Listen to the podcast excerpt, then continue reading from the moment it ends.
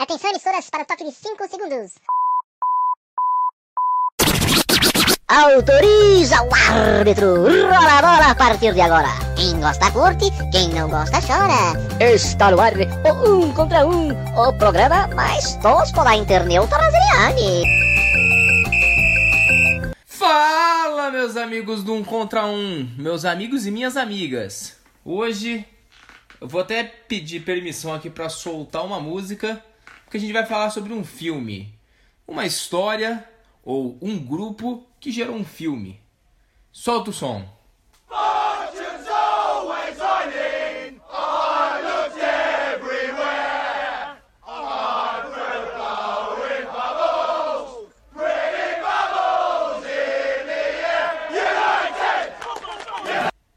É, hoje vamos falar sobre os hooligans, ou hooliganismo. Os hooligans são os torcedores né, dos clubes ingleses, o grupo de torcedores, onde muita gente acaba conhecendo eles não só por seus gritos, por suas músicas e suas presenças no estádios, nos estádios, mas também na questão da violência. E para falar comigo sobre os hooligans, sobre, as, sobre a violência, sobre muita coisa, ele, Eduardo Leves. United! United! Sensacionei, mano Ringa! Hoje o assunto é porrada, hein, bicho? Porrada de bomba. Só tiro porrada e bomba. Tiro não, porque há um código de conduta entre os hooligans. Sabia disso, Ringa? Por mais que a pancadaria e a selvageria rolem solta pelas ruas da Inglaterra e de todo o Reino Unido, há um código de conduta. É o cavalheirismo inglês, não é? Opa, isso mesmo. Se tem uma coisa que inglês sabe ser, é cavaleiro e respeitar as suas ordens, né? E o grupo tem aquela que não pode arma de fogo durante os conflitos, apenas na mão. Acho que agora, hoje em dia, acho que pode instrumentos como é, soco inglês, cacetete, essas coisas ou não, Debs? É só, é só a mão mesmo? Ah, estão, estão recorrendo a todo tipo de material agora para a violência. Mas no é... início era só no soco, né? Só na porrada, só na mão, não podia chutar é, gente caída, caiu no chão, a parava ali, né? Tipo, a pessoa saía de fora. É, era até uma luta cavalheiresca, digamos assim, né? Não sei se existe essa palavra, mas era uma luta assim cordial. Isso, e né? fica essa questão, né? Por que, que esses grupos gostam de brigas? É, por que eles se enfrentam com adversários? O que, que acontece na mentalidade do torcedor inglês, brasileiro e tudo mais que acontece essa questão das brigas? É, é, na Inglaterra é uma coisa muito diferente, né, Coelhão? Porque aqui no Brasil a gente tem a, a formação da torcida organizada, a gente falou no outro podcast sobre isso. Nós focamos no outro podcast né, sobre torcida Isso, organizada. só cortar você, Deb, e... só cortar você rapidão. Pra quem Diga. ainda não ouviu o nosso podcast sobre organizadas, barra bravas e hooligans, né? A gente fala um pouquinho deles, a gente vai falar mais. Tá lá, no, lá embaixo na descrição, você tem o link, você escuta, curte, manda pros seus amigos. E é isso. Toca o barco aí, tá bom? Perfect. E então, como a gente tinha falado uma coisa mais generalizada sobre ultras, hooligans e barras bravas e focou nas organizadas brasileiras, é, a gente decidiu trazer um pouco para a galera um pouco de cada um desses outros grupos que a gente havia citado. E se aprofundando no tema dos hooligans, Coelhão, uma diferença, por exemplo, é que os hooligans já têm uma formação muito antiga, né? É, não é que nem aqui no Brasil, onde eles são grupos que surgem a, a partir do futebol. Lá não, lá a presença de hooligans, a presença de gangues já é uma coisa que transcende o futebol. É uma coisa de antes da invenção do futebol, isso, né? Isso. A gente tá falando de uma questão aí devido à cultura medieval, né? A divisão por feudos, por, por principados, né? Digamos assim, por, por famílias, né? Grande questão de famílias que tinham influências no passado e tal. E os ingleses sempre dividiram, né? Então tinha competições de, sei lá, é, guerra entre tribos, cada tribo tinha uma cor, né? É, cada tribo era de, um, era de um lugar do país, não sei o que. Isso acabou é, se transformando mais para frente através de, até mesmo com manifestação de é, aceitação de identidade, tudo, do, dos bairros, enfim, das, das pessoas de distintas classes sociais, como uma maneira de se expressar e de ter uma, um reconhecimento quanto grupo, né? E aí você tem o surgimento de gangues. E as gangues é que vão começar a se formar depois, quando tem o, a popularização do futebol, como a como forma como digamos assim base né da, do que viria a ser os hooligans do que viria a ser essa cultura de hooliganismo né? Isso. É e eles têm os eles começam ali no futebol né em mil, nos anos 60 vamos colocar por aí. Eles têm o sua seu crescimento né nos anos 60 Só que, como você disse num, num papo nosso particular, a ascensão mesmo é entre 80 e 90, certo? Isso, é. Os hooligans, eles a partir dos anos, dos anos 60, eles começam a se organizar, aquelas gangues passam a se organizar para efetivamente serem firmas, né? Que eles chamam de firmas lá, serem firmas dos clubes uh, ingleses e, enfim, escoceses também, irlandeses, e passam a, por exemplo, se organizar em pubs, é, se organizar em determinados bairros, dividem as cidades em zonas de, de digamos assim, de de dominância, né, de dominação e tal. E aí eles acabam nos anos 70 ganhando muito adeptos e aí nos anos 70, final dos anos 70, ali metade dos anos 70 para frente, até o final dos anos 80 é o auge dos hooligans, né? Os anos 80 são é o período de auge e os anos 90 já é o período de queda por conta é, que nós vamos falar mais para frente da postura do governo inglês, principalmente em relação a eles, né? Isso é, é que a gente também imagina, né? Para uma boa parte da população é, como foi logo assim no começo, do nada começa a explodir brigas em estádios de futebol e tudo mais, então eu acredito que a população tenha se assustado um pouco, né? Um pouco não, muito.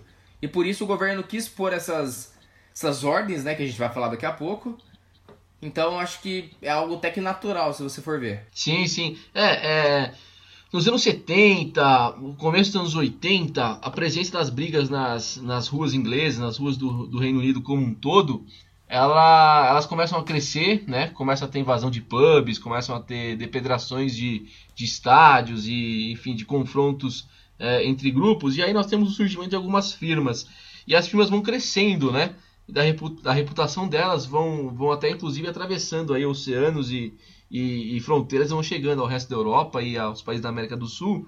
E aí eu vou citar para você, ô meu amigo Coelho, as firmas mais violentas da Inglaterra. Opa, Se bala. você for assistir uma partida na Inglaterra, fique longe desses caras, porque até hoje eles ainda são conhecidos pelas suas práticas violentas. Nós temos a torcida do Millwall, né? Famosa no, no filme do, do dos hooligans, né? Aqui no Isso. Brasil, hooligans, mas é Green, Green Street Hooligans. É, Green não, Street.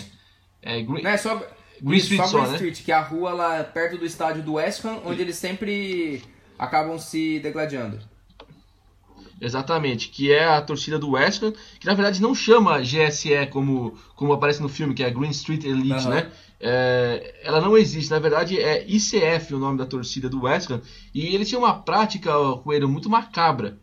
Depois que eles matavam os torcedores adversários, deixavam um cartão em cima do cadáver, escrito: Esta pessoa conheceu a ICF do West Ham United. louco, essa, essa daí eu não então, sabia. tipo, é um negócio punk. E eles foram famosos por brigarem com os torcedores do Millwall. Né? As, as brigas mais violentas dos anos 80 e talvez também um pouco dos anos 90 na Inglaterra foram entre esses dois, eh, essas duas torcidas. Que são de times que não são tão significativos. O West Ham é muito mais significativo que o Millwall no futebol inglês, mas não são times assim que a gente pode dizer, nossa, grandes expoentes do futebol inglês.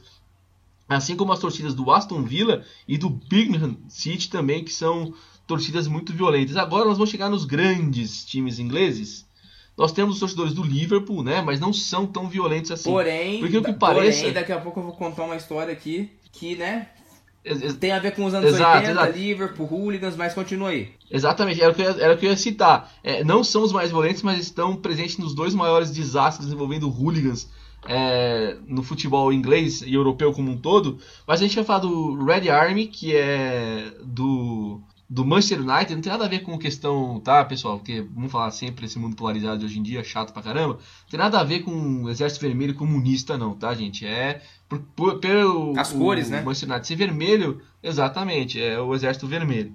E o Chelsea, né? Que é a banda do a banda do Chelsea. E a banda do Chelsea ela é conhecida por ser a mais racista e nazista de toda a Inglaterra, né? Ela tem uma presença muito forte de, de, de, pessoas ligadas ao movimento de supremacia branca, né, ao movimento de, é, de luta contra o, o, o racismo, né, de, de, não lutar contra o racismo, na verdade, né, você vai ver os momentos de, de luta contra o racismo, é, eles são até vaiados às vezes por esses torcedores nos estádios e tal, e uma coisa que eu estava lendo aqui outro dia sobre isso, há, uns tempo há um tempo atrás, que a torcida do West Ham United é a torcida mais influente na questão de luta de, é, de combate ao racismo. Oh. É, ela foi uma das primeiras firmas da Inglaterra a, a, a terem é, negros na sua linha de frente e tal.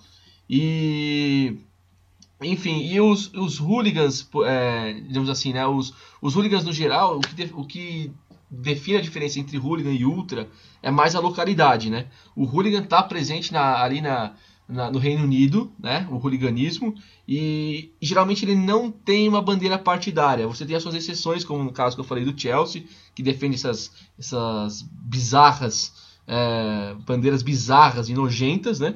E você tem também a. É, por exemplo, é, um ou outro é, grupo de torcedores, de firmas de torcedores que também defendem tanto essas ideologias totalitárias e asquerosas que, que nós falamos agora, nazismo, comunismo, enfim, e, e outros que fazem ou não, é, dentro da sua concepção social, algum tipo de.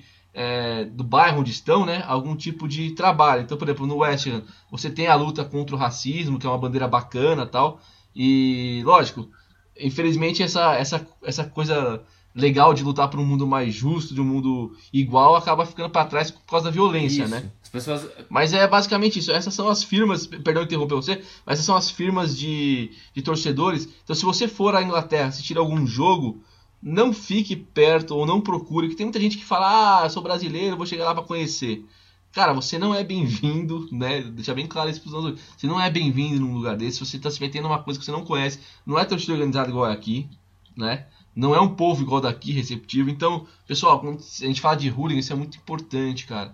Não vão para lá achando que vocês vão se dar bem com os hooligans. Ah, vou com uma camisa da Independente, da Mancha, da Gaviões, vai ficar um receber. Você não vai ser bem recebido, talvez. Então não procurem confusão onde vocês não conhecem. É, realmente, grandes chances de você não, de você não ser bem recebido.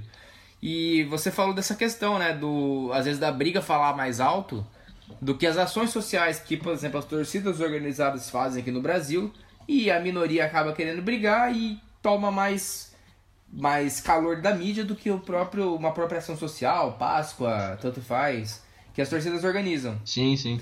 E quanto Sim. aos hooligans, né? A gente tem a tragédia de Heysel, que aconteceu, olha só, aconteceu na final da Champions League de 1985 entre Liverpool e Juventus lá em Heysel, né, na no estádio de Heysel lá na Bélgica, Bélgica.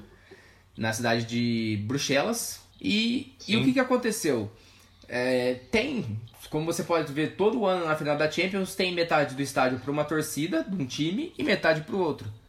E, e lá em Bruxelas, né, em Heysel, no estádio de Heysel, o Liverpool tinha o seu lado. E a torcida do Liverpool já sabia que os ingressos tinham sido esgotados, porém milhares de torcedores compareceram e como ali na época não tinha essa questão de segurança tão quanto hoje, eles resolveram invadir o estádio. E o que aconteceu? Uma muvuca tinha um setor ali que era de, ju- de juventinos, né? Acho que era, não sei se pode falar assim, juventinos, sei que no Brasil é, da torcida aqui do Juventus de Sim. São Paulo, mas enfim, de torcida do Juventus, né? Num lado, e do lado tinha torcedores do Liverpool. Com essa invasão, é, aconteceu que muitos torcedores do Liverpool foram esmagados é, desculpa, do Juventus foram esmagados por torcedores do Liverpool, né, numa muvuca, num espaço que já estava lotado uma hora antes do jogo. Sim. E aconteceu que, cara, eu não sei se vocês se lembram daquele jogo Atlético Paranaense Vasco, que tem aquelas imagens bizarras da briga, onde torcedores do Vasco estão, tipo, no muro, bem alocados Sim. ali, tipo, numa muvuca. Aconteceu que o muro do estádio de Sim. Heysel caiu, matando aproximadamente. Não, aproximadamente não. No total de 39 pessoas, que foi o balanço final da tragédia. Então morreram 39 pessoas esmagadas. Nem foi com a queda, foi na questão de ficar sem ar mesmo. Sim. E, cara, foi um dos motivos mais bizarros, né? Tipo, de, de. Foi um dos fatos mais bizarros de finais de Champions. Que acabou tirando os clubes ingleses dela, né? Do torneio por 5 ou 4 anos, não me recordo agora. E também, né? Foi um ato que a, até então, né? Rainha Isabel II lá da Inglaterra acabou condenando esse comportamento dos hooligans e, suspendi, e concordando com essa suspensão dos ingleses. É, é, nessa questão aí, Coelho, aí a gente entra no. Já é um absurdo a gente pensar, né? No, principalmente hoje em dia, mas pensar na questão aí de termos ah, 37 pessoas pisoteadas, esmagadas, morrendo de maneira como essa, né? Isso, E 39. aí a gente viaja. 39. 39. E a gente viaja depois, é, cinco anos depois, né? É, é, perdão, cinco anos não, quatro anos depois, a gente viaja para para Inglaterra mesmo, né? No, na tragédia de Hillsborough. E haveria o jogo de semifinal, né? entre o Liverpool e o Nottingham Forest. E o Nottingham Forest, que naquela época era um grande time na Inglaterra, é, vinha aí de conquistas de Champions League e campeonatos em inglês, em campeonato inglês. E aí nós temos a mesma coisa que você disse. A torcida do Liverpool, ela foi em massa para o estádio para acompanhar a partida, causou superlotação, né? Pelo estádio ser um estádio antigo, precário para estar tá recebendo aquela partida, que é uma das coisas que depois foi citada no inquérito, a polícia abriu os portões para os torcedores entrarem, houve uma invasão de torcida e aí nós tivemos um muita gente que foi é, jogada para cima das grades e foi esmagada, pisoteada. Né? E o jogo, por incrível que pareça com ele, foi, durou quase 4 minutos e meio de bola rolando, sem que ninguém interrompesse a partida. E aí, depois que, que, que, a polícia pediu, o juiz paralisou o jogo, cancelou o jogo, e nós tivemos atendimentos aos feridos. Foram 96 mortos e 766 feridos nesse, nesse episódio lastimável em Hillsborough. E, e aí, esse episódio ele, ele rendeu uma série de problemas, né? De uma série de, de diríamos, não, não seria problema a palavra certa, seria render uma série de consequências, né? Para os hooligans e para o futebol inglês. Por exemplo, iniciou ali, através da, da Margaret Thatcher, um relatório, um protocolo de como as autoridades deveriam seguir nos jogos e qual seria a atitude do governo contra os hooligans. Né? Então você começa a ter ali o início da política de combate à violência dos hooligans, que vai ficar mais é, é, pesado, principalmente ali no final dos anos 80 e no começo dos anos 90. Né? E você, você começa a trazer uma punição forte para aqueles que causam problema. Né? Porque até então os torcedores, né, a firma de torcedor, dizendo assim, né, a torcida organizada do Liverpool, traduzindo para o português, foi a responsabilizada, foi responsabilizada pelo, pelo incidente, pela invasão e tal. É, disseram que os torcedores estavam sob efeito de drogas, é, efeito de álcool, é, que a, a, violência, o empurra, empurra, empurra causou é, todo aquele transtorno que não teria sido causado se tivesse todo mundo agido de maneira civilizada. O que foi comprovado depois, é, através de laudos e de relatórios é, de, de peritos, que não é verdade. Aquilo tudo aconteceu simplesmente por causa da superlotação e por causa da estrutura precária do estádio. Então, que não se podia atribuir aos torcedores a culpa né, de uma coisa que tinha acontecido é, por negligência das autoridades, ou seja, de fiscalizar o estádio, da questão do policiamento ter aberto os portões, enfim. E aí muito se debateu sobre o fato do governo é, é, britânico ter adulterado todo o inquérito policial.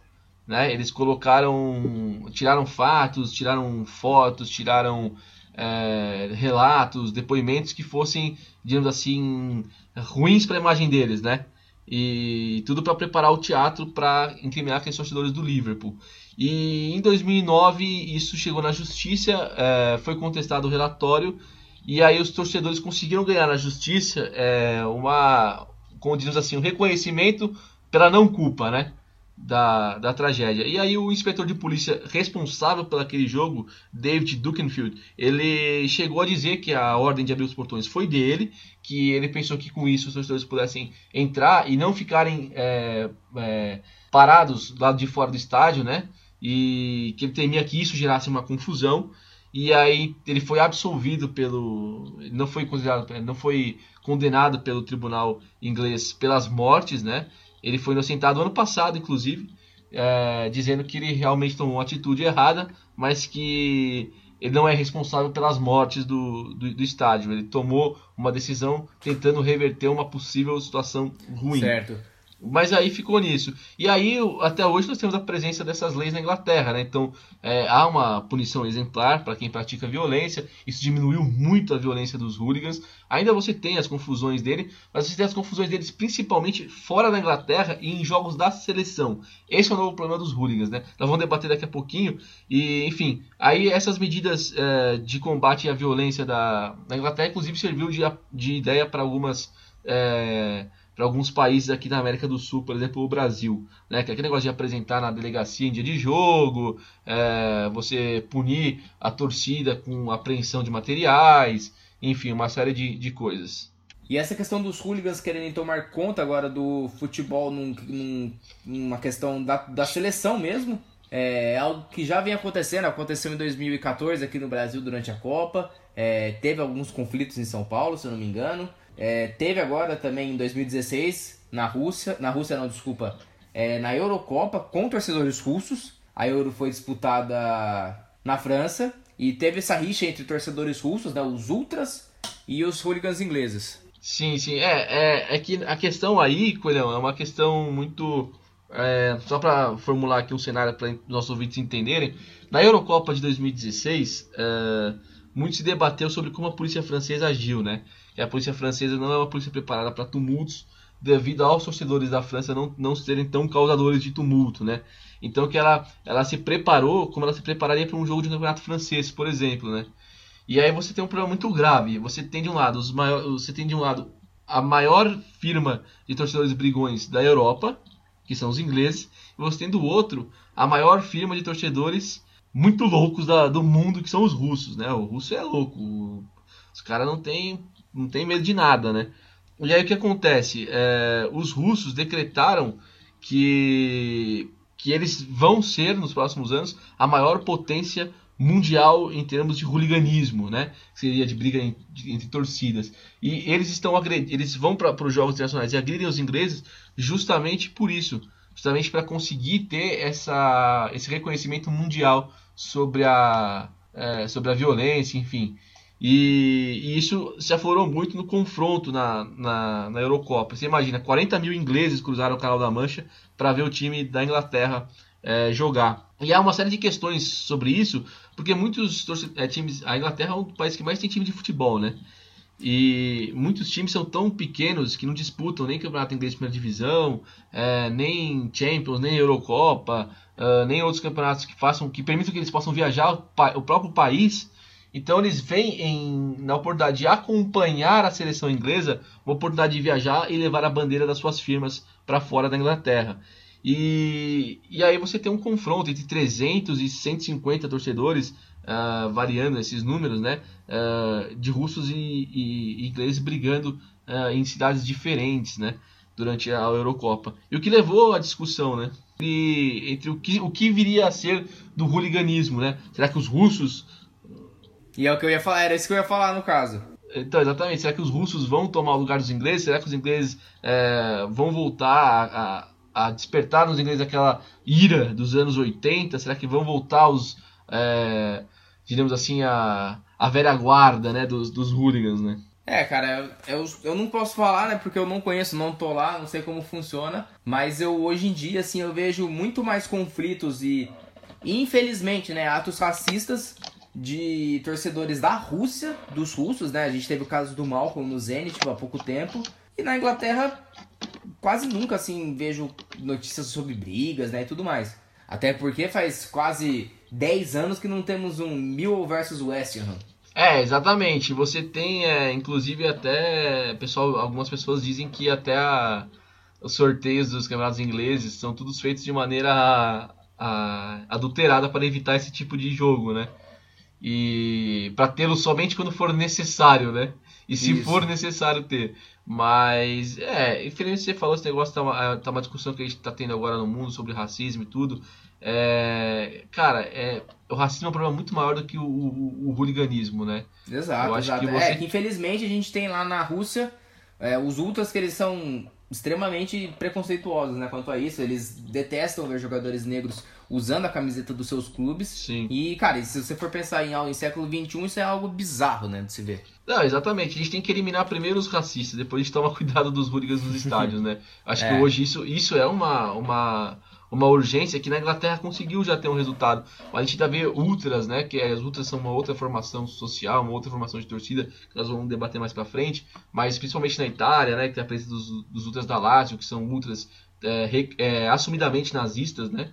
Na, no Real Madrid também você tem essa presença de torcedores nazistas, que é, cara, algo repulsivo e, assim, cara, é totalmente inaceitável, né?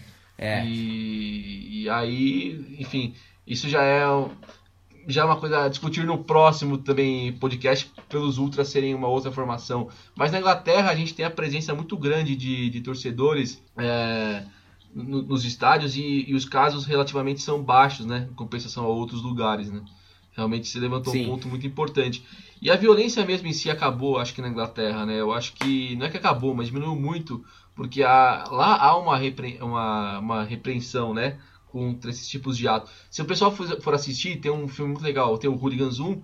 Ele não é tão bom quanto o primeiro, é até mal feitinho, mas mostra um pouco a realidade do que acontece com os hooligans brigões, que é o Hooligans 2, né? Você já assistiu, deve ter assistido já, que é na cadeia, né? Que você... Comecei, mas eu não, não curti. Então, se passa dentro da cadeia, então são os torcedores do West Ham que foram presos na mesma cadeia que os torcedores do Millwall. Você imagina como é que foi legal, né? A cadeia caiu.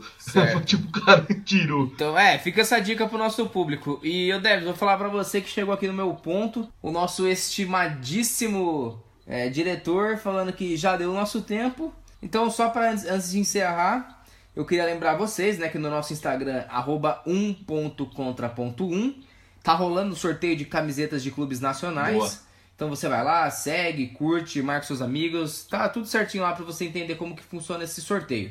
É, então é isso, né? Um programa hoje sobre hooligans. E Debs, você tem alguma consideração final aí? Cadinho só. Do Pode nosso, pro- nosso programa Missão Tóquio, que já tá no ar, nosso primeiro programa. Falamos sobre o Flamengo, estamos falando de Liverpool aqui, de hooligans. Nós falamos de Zico, Flamengo de 81, que deu um pau no Liverpool e despachou os ingleses. Colocou os ingleses aonde, Coelhão? Na roda! Na roda, meu amigo. Então, Coelhão, tamo junto aí. Pô, legal pra caramba ter esse papo com você. Infelizmente, violência e, como a gente falou também, preconceito são presentes nos estádios do mundo afora.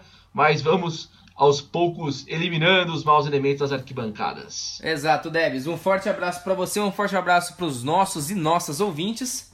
E é isso. Até mais. É nóis, Coelhão. Tamo junto. Aquele abraço. Falou.